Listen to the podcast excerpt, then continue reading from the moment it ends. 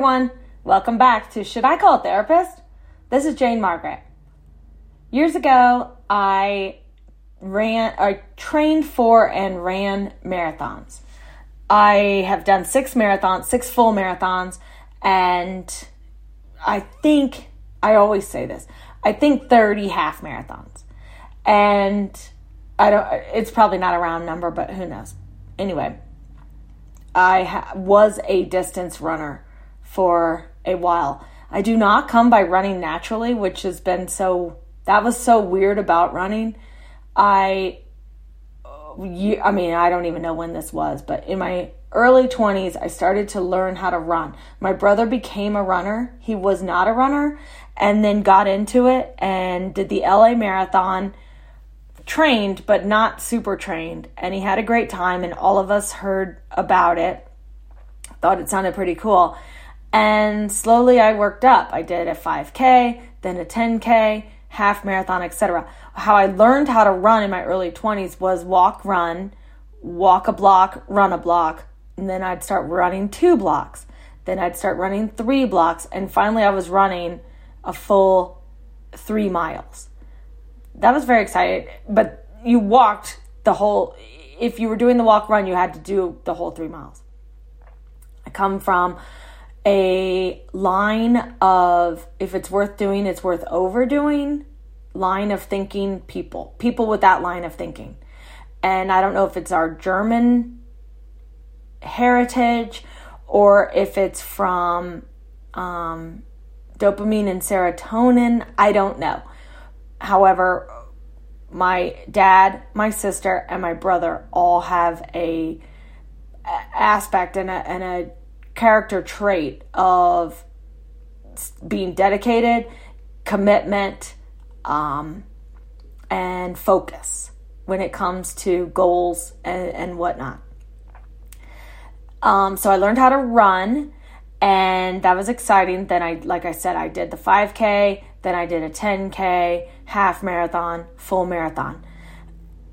Only towards the end of the running career did I become a really great runner. I got super fast at the very end, uh, of, and I'm not done with running. I still run, but not at the same degree. But there was a time, and this was in 2011. I, I had hip surgery in 2012.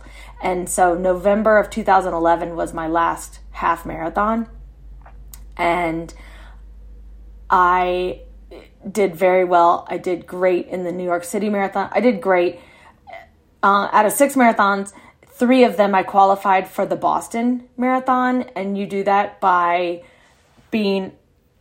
They take a couple factors into into account. Female and my age group then decided where I needed to finish in a marathon to then qualify for the Boston Marathon all uh, of the three marathons that I qualified. I, and what was so funny about my marathon experience was I either did really well in a marathon of the of the six. Three of them I did very well and qualified for Boston. Three of them I did so poorly and so poorly for me. Other people would probably still be excited to have those finishing times. They were in the um, four hour range. One was 410 one was like 420 something, and the other one was 420 something. I think one was 422 and one was 426, something like that. When I did well and qualified for Boston, I did 330, 3 hours and 36 minutes, 3 hours and 37 minutes, and 3 hours and I think like 30. Nah, that one might have been 342. I'm not positive. Anyway, in those races, I was super focused and had a great time. The very so I qualified for Boston in October. I, I don't know, uh, 2008. I do know the year. In October 2008, I qualified for Boston at the Rock and Roll Marathon in Denver. And it was um, a great race, beautiful weather. I had told friends where I, where they could come see me. And so then I had people all along the course. Real, I mean, such great friends. I had people all along the course um, you know, every maybe like three to five miles, um, clapping and waving and calling my name. It was really fun.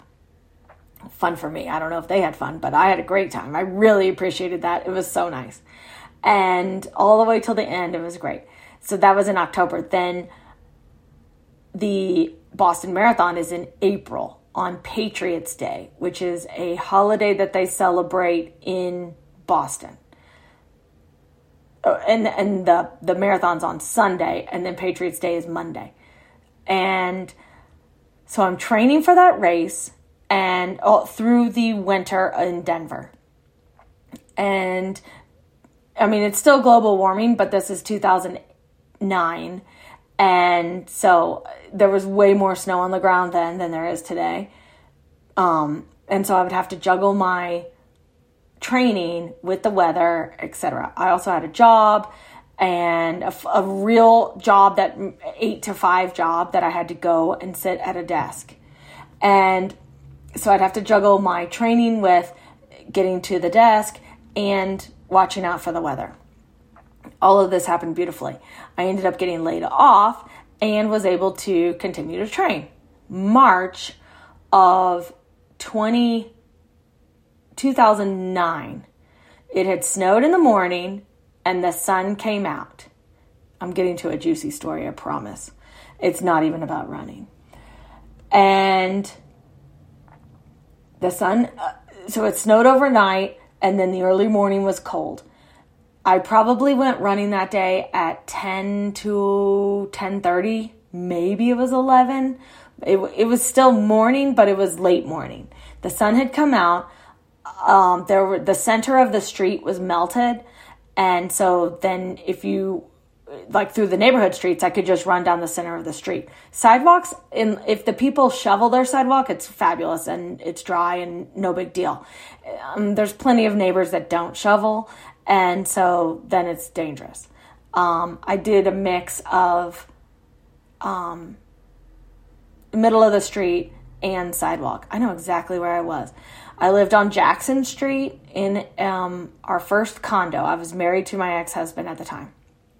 I we lived on Jackson Street in our first condo, and I ran up Jackson through the center of the street. Then I ran down Seventh in the bike lane, but the bike lane was close enough to the street to the center of the street that it was somewhat melted too.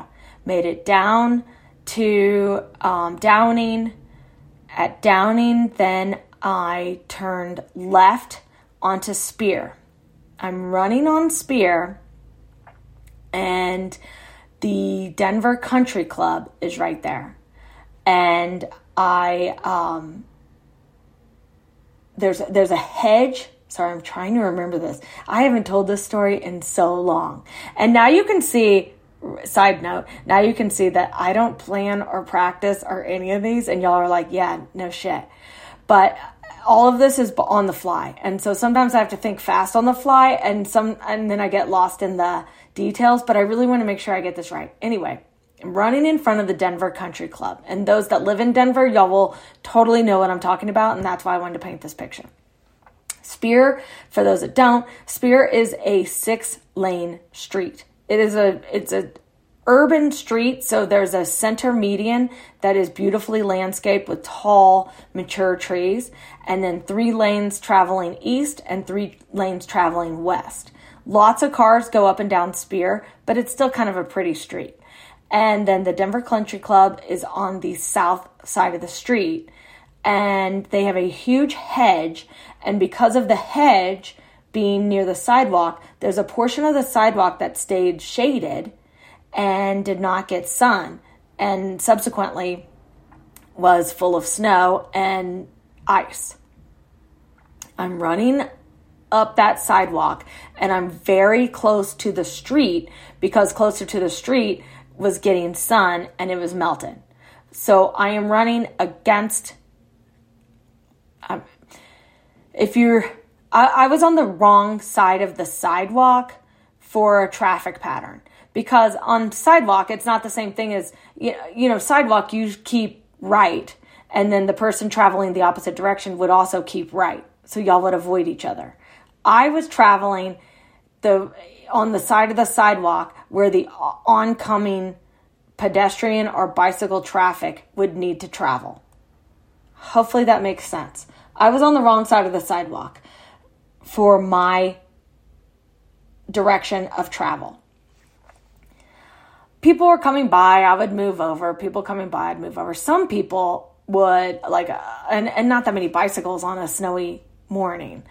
Um, some bicycles, they just go. They have big tires. People that ride in the winter, ride their bikes in the winter, they have big chunky tires and they can handle going through a little snow patch. So some of the, and, and uh, any pedestrian in this type client, climate knows that you are trying to not fall down by keeping off of the snow and ice as a pedestrian a pedestrian also knows that a cyclist doesn't want to be in the snow and ice too. All of us are cognizant of one another and all of us are trying to get along.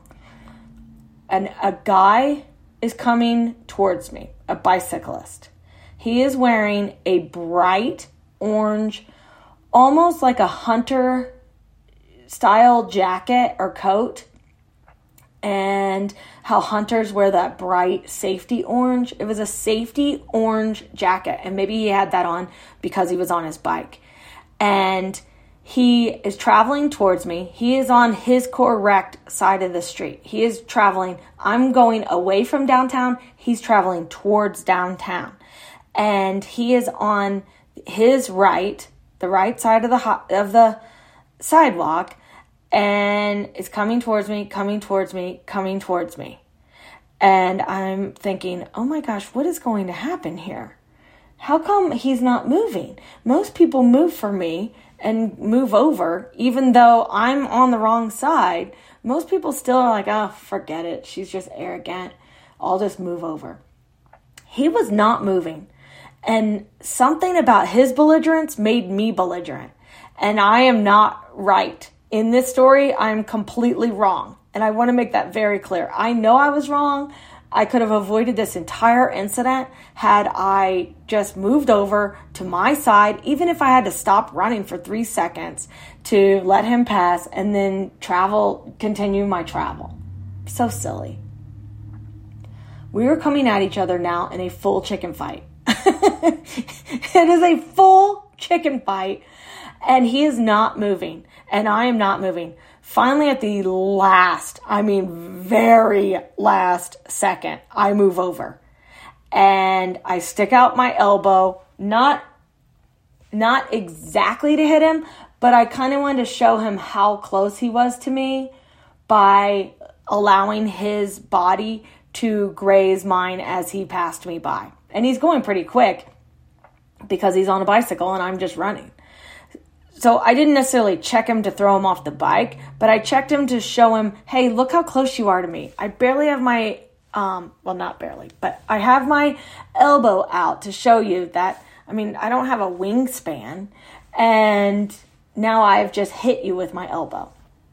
He keeps going, and then all of a sudden, and I turn around and look, and he is off of his bike coming towards me. He has put his bike down in the sidewalk and is coming towards me on foot.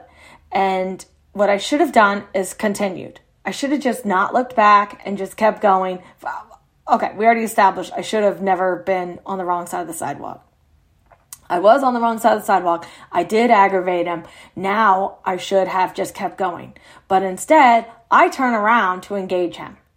And all of these cars, remember I said six lanes of traffic. All of these cars are driving up and down the street and they're watching this and he comes towards me and I start I turn around. I don't move towards him, but I do turn around and he calls me the C word. He said, "You stupid," and then he said C word. And I'm like, "What? What did you just call me?" I couldn't believe it. No one had ever called me that. Maybe behind my back, never to my face. I had never been called. I'm like, "What?" No one thinks that about me. and he then reaches in his, like over, he takes his right arm and he crosses to his left shoulder and reaches over his shoulder to the strap on his backpack and pulls out something. And before I can get out the word, I'm start screaming, no, but I don't turn around. I needed to turn around. Instead, I am facing him and he sprays pepper spray at me. And if you know anything about pepper spray, it has a distance traveled. We were not close to each other. I don't I don't know distances, but let's say we were 30 feet apart. And it could have even been farther, I'm not positive. He could have never laid a hand on me or anything like that. And I thought it was going to be a verbal screaming match, which I, I didn't hurl any um, uh, insults to him. But he called me that word and then reached over his shoulder and grabbed the pepper spray. And pepper spray comes out red. I saw the stream of red coming towards me and I said, No! Oh, and then he jumped back. I, I fall to the ground and he jumps back on his bicycle and takes off. I am now completely blind. It was a snowy day. I had I did have sunglasses on. It must have gotten through my sunglasses. I was completely blind. All the way completely blind. I could only see white. I couldn't see anything. So I take myself to the hedge, which had a fence, and I'm holding on to the fence to make sure I still have my bearing because I literally cannot see. I'm completely blind. And I'm holding onto the fence with that hedge and I'm trying to rack my brain. I'm in pain. It burned more than I can ever explain to you. And I cannot figure out um, how I'm going to get home. I'm thinking, what do I do? I can't sit in this sidewalk. That leaves me in a, a completely blind. Then I'm in a totally vulnerable position. And maybe a maybe a man could, but a single lady cannot sit on the sidewalk blind. And yes, it was cold and snowy. I didn't care about the cold or the snow. I'm trying to figure out how to get home. Of course, I'm crying. I'm bawling, crying. And so I think the only logical thing to do is to go out into traffic. So I walk into traffic and I'm waving my arms trying to pull someone over because I just want someone to stop. I was really close to home.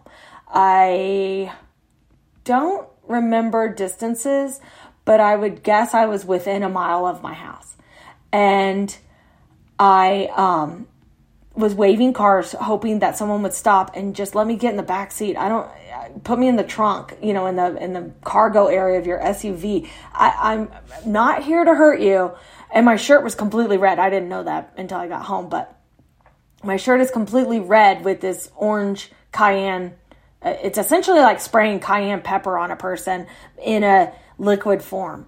And I, that maybe that is what pepper spray is because it was that color. It was cayenne pepper color, and um, it was all over everything. And so I'm standing in traffic, waving my arms, cannot see at all. I can make out shapes. I knew I wasn't going to get run over. Nobody is stopping. Everyone's just whizzing past me at their same, um, no one's even braking or slowing down. So that's not going to work. I don't have a telephone, so I can't call anybody. This is way before days of Uber or anything like that. And I, I had no way to get a hold of any human beings.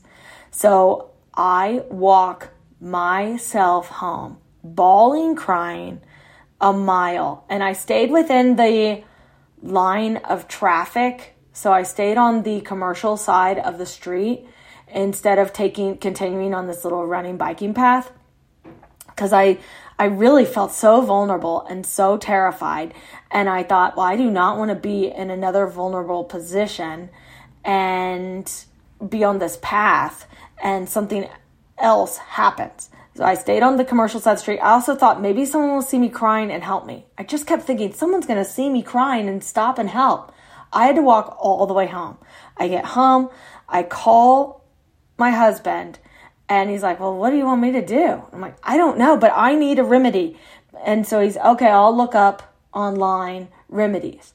So he looks up and it says to use Vaseline or like an oil base, baby oil, Vaseline, anything oily to that's what decomposes the or or um, just yeah that's what deactivates the heat and it it is decomposed by oil so i take out like crisco or you know oh, oh the, i think it did say cooking oil and so i took out cooking oil and just down i mean just got in the tub and bathed in cooking oil I was so embarrassed. I was completely humiliated. I was so embarrassed about having that happen to me. I was so embarrassed by the word he called me, and I was so embarrassed for being that stupid and arrogant and I mean, just complete overall dumb. It was so dumb to let that happen. It was all in my control. And I didn't even, I, I, mean, I just, I acted so childish and so stupid. And then I, I was completely embarrassed. Someone later in the day, I, I think I told one friend. I, I mean, obviously, I told Sam, and then I told maybe one friend. I didn't want anybody to know. And so I told her, and she said, Well, you have to report this to authorities.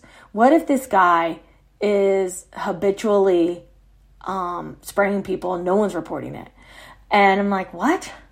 I don't know if I can. And I mean, now it's now we're getting late in the day. Now hours have passed. I've completely bathed in Crisco or you know in cooking oil, and now I have taken a shower. I have done my job for the, no, I didn't have a job.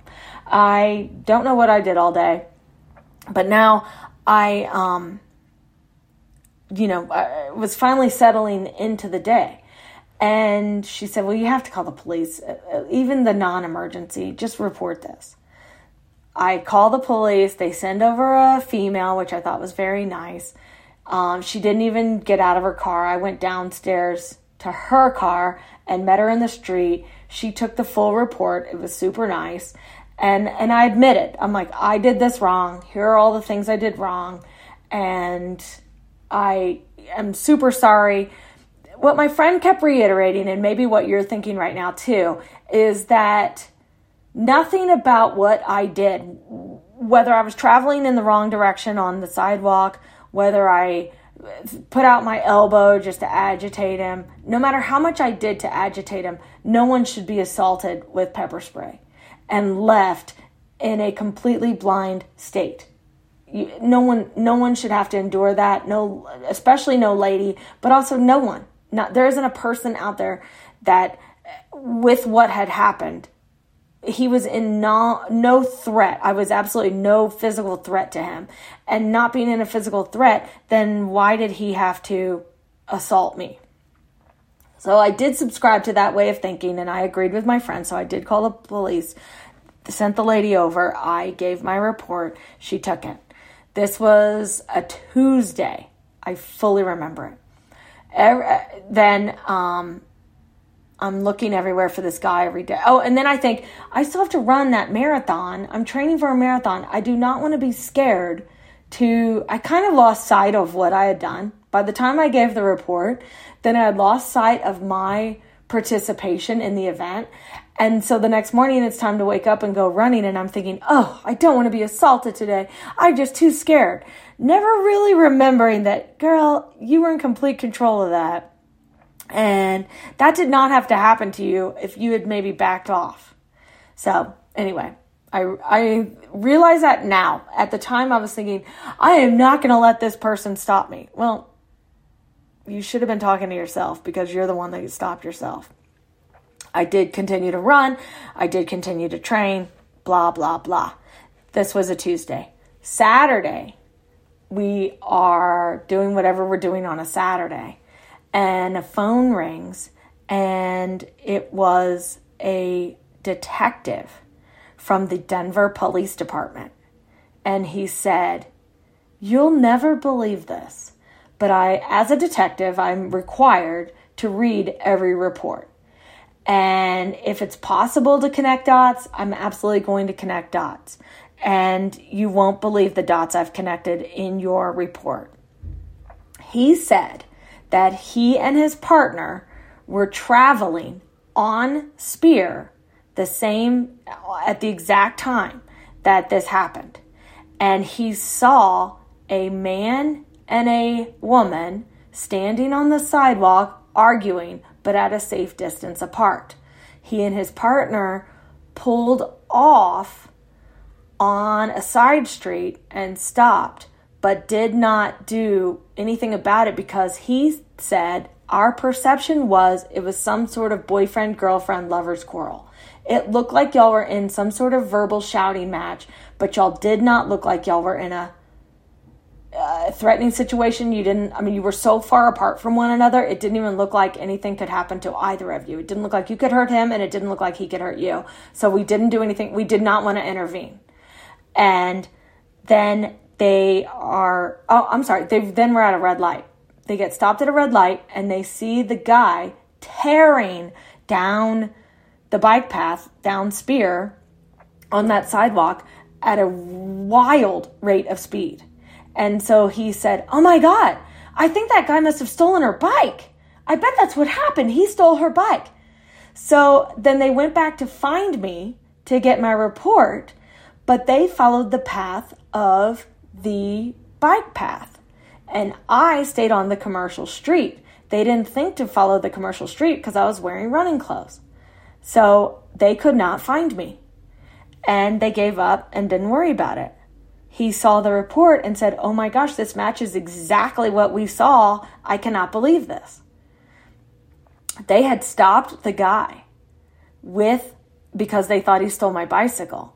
Oh, I'm sorry. That's what happened. They, st- okay, sorry. Again, piecing this together because I have not told this story very often at all.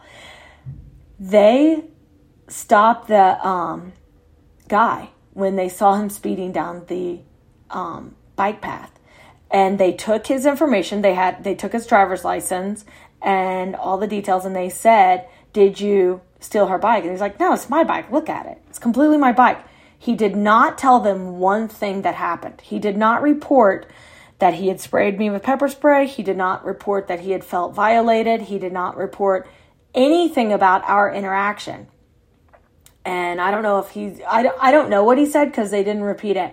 But he did not at all give any sort of report about what I had done, except that they said that I stuck my elbow out and checked him when I ran by.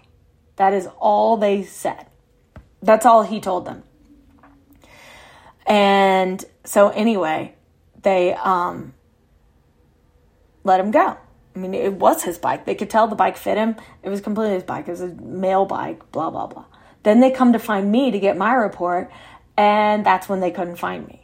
And so, anyway, he reads, he's telling me this. And so he said, Are you available on Monday to come in and do a, um, what's that called? I picked him out in a lineup. So, whatever it's called when you identify, I had to pick him out in a lineup. I'm like, Yeah, I'll be there. So I go and I'm thinking it's going to be like Seinfeld. Remember when Kramer stood in the line and they had the um, lineup and then he was one of the decoys and everyone kept picking him as the perpetrator? I thought it was going to be an in person lineup. I was so excited. I'm like, ooh, this is juicy. I can't wait. I've got to go see this.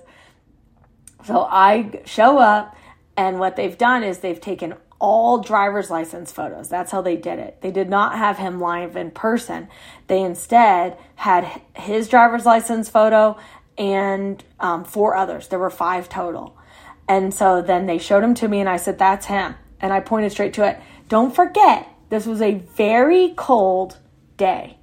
And he had on a hat, a coat. He was wearing the hood of his coat. He had on a um, cover because when you're riding your bike in the cold, especially, you have a cover over your mouth and nose usually, you know, like one of those ski either like a thing that you pull up, like a neck gaiter that you pull up, or I don't remember what he had, but he had something that was covering most of his face. And so they said, I, going in, I said, don't forget he was fully covered and he was wearing a bright orange coat. I could pick him out if you had a picture of him from that day I don't know that I'm going to be able to pick her, pick him out from these driver's license photos. I mean, whoever looks exactly like their driver's license photo? The minute they laid it down, I'm like, yep, that's him. And then they shuffled them, did something else. I think we even moved rooms and then did it again, or maybe they got out all new pictures. And I'm like, yep, that's him. There he is. Well, I identified him correctly in both exercises. I can't remember if it was two or three exercises, but I identified him without a question in my mind. I recognized him. And so then this then brings on a full case. So they said, Do you want to press? I said, Well, am I going to press charges? I mean, I was wrong. I was on the wrong side of the sidewalk, blah, blah, blah. They then explained to me about assault and how assault is not right for a woman or for anyone and how he rendered me blind. Okay. They said, However, we are going to do the, we are going to file the complaint. You don't have to.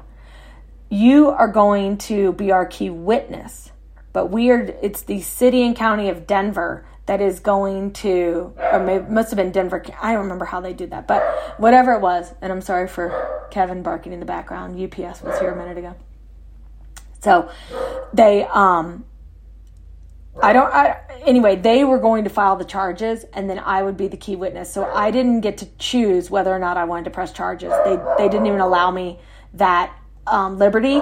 They decided to press charges. So, I we go through months of this. Hold on one second. Okay, got him calmed down. So, I go months and they're preparing their case, they're doing whatever. Then they said we're going to have a pre or maybe I don't remember how this worked. Somehow I had to go to the city and county building to court and be the witness. And he was there with his attorney. Here's what I remember he was there with his attorney, and I was there with whomever it was, must have been the district attorney, you know, or deputy district attorney that was going to present the case. And then he, so he is there. He is, I gotta tell you what he's wearing. He's wearing full business suit. And oh, I think I was to tell you on the phone talking to the detective, whether it was the first conversation or subsequent conversations. He said um, the guy was riding his bike. He's a waiter at a restaurant and he does not drive. He only rides his bike. He, he doesn't even have a, he has a driver's license or an ID, but he does not drive a car. He only rides his bike. And he said that he has ridden that route however many, you know, every single day to work and never had an instant, you know, a, a problem until he comes across you. And like, okay, well, I can't, I can't help you on that, but okay, I, I, I get you. And then, um, I knew then to also avoid that restaurant, which I thought was pretty helpful. Um, anyway, so that's kind of a side note, but that's what he did for a living. He shows up to this court appearance. That's what it was. It was a court appearance. And he has a public defender, which is great. Who cares about that? But he um, is wearing a full business suit coat, pants, tie, white shirt. I have never subscribed to the Ann Taylor look or any of those suits. I, have never subscribed to a suit look for myself. Nancy Pelosi, it looks adorable. On me, no, I'd look more like Hillary Clinton. I'm not doing it. I wore a fashionable outfit, slacks, a top, maybe a sweater. I don't remember what I was wearing, but I knew it wasn't a suit. I looked much more casual, but not casual, but I looked much much more fashionable versus professional. I did not take a professional route. I took a fashionable route. Nothing cheesy, nothing. I, I have a classic style. Anyway, that's what we looked like.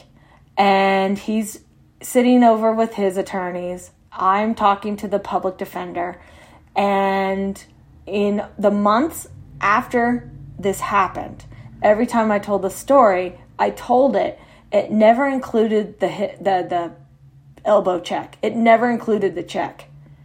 And I don't know if I conveniently forgot that. I don't know if I really don't know, didn't know that I had done it. But I'm sitting there in that room at that appearance, and the district deputy deputy district attorney says to me, "By the way, did you check him?" And I said, "What?" And he said, "Did you check him?" And I said, "You know, with your elbow." And I said, "Well, to be honest, I have no recollection of that, but it absolutely sounds like something I would do." So if he says I did, I probably did. And he goes, That's hilarious because that's what he's saying is his defense for using the pepper spray on you. You threatened him by checking him with your elbow. And I'm like, oh, okay, cool. And he's like, but seeing you today, you're like a suburban mom. I mean, I don't know. So anyway, that was side note, but also kind of funny he decides, he chooses to take it to jury trial. And I don't know if he thought, I mean, I, I didn't have any charges to drop because I was not bringing this to light. The district attorney was issuing the complaint against him. So it wasn't mine to drop. I'm not positive what the thinking was in deciding to do a jury trial, and I thought it was so reckless. And I wonder how many people do that because instead of just saying not guilty and then taking his lumps, he decided he wanted to go to jury trial. And I, even now, I'm thinking, and this is again arrogant, which is what got us in this position, but would you take a jury trial against me? I mean, I'm a pretty upstanding looking person. And whether I actually am or not doesn't matter. Going against, I don't know, I wouldn't have done it. I wouldn't have done it. And in, in that cheap looking suit, he looked crazy. Hold on, here's Kevin again. So it just seems like he was running up the taxpayer bill by requesting a jury trial as if that was going to, he was going to sway 12 people in his favor. And maybe it would have. I don't. I, I, guess I don't know. Luckily, we don't have to know because at the very eleventh. So then, um, more months go by. Now we're nine months after the incident, and he, um, he, it's time. It's it's time for the trial, and so it's the day of jury selection. And they said, You don't need to be here for jury selection. We'll let you know after we have everybody in place. And then you come down and um, then you're our witness. Okay, great. They, I checked in with them to say, how's jury selection going? And they said, oh, he pled. He ended up pleading guilty and taking a deal from us. And so they gave him a year probation and he had to pay restitution to me because he ruined my shirt. And my shirt was $65 and I wanted restitution. So he had to pay me for that, which I really enjoyed. And um, then he had a year of probation where he couldn't assault anybody. he couldn't assault anyone um, over the next year. But can you believe it? I couldn't even. Even retelling it now almost sounds like that did not happen. There's no way that happened, but it absolutely did happen. And also, it is the reason why when I lived in my divorced neighborhood, I was a little bit scared walking the dog. And I refused to use pepper spray or even purchase pre- pepper spray because I knew I just have I've always had a feeling since then and even before then that I would accidentally spray myself or at least get a little in my eye and I even against my worst enemy, I don't wish pepper spray on anybody. However, I did purchase a taser, and so I would carry a taser with me and when I walk the dog. And um I did not ever have to use it on an actual person. I would use it against dogs, not on the dog, but I would click, click, click, click, click, click, click. It's the noise a taser makes it. Dat, dat, dat, dat, dat, dat, dat. And even if you just pull the thing and let that noise sound, then it would scare dogs and they'd go away. But there were so many loose dogs in that neighborhood, and um, that's a whole different story. i am I'm not even going to get into that, but we had an incident with a dog, so I got scared and um, didn't want another one. And didn't want to use pepper spray on a dog. I just wanted a taser. So, never had to use it on him, but had it and made that noise. That doesn't matter. Anyway, okay. Thank you guys for listening. And thank you um, for being here. I hope you have had. I'm trying to do evergreen, so I don't want to mention the holidays, and yet at the same time, I would be remiss to not say I hope you're having a wonderful holiday season and um, be good to your family, be good to your friends, and um, I will talk to y'all soon. Okay, take care, guys.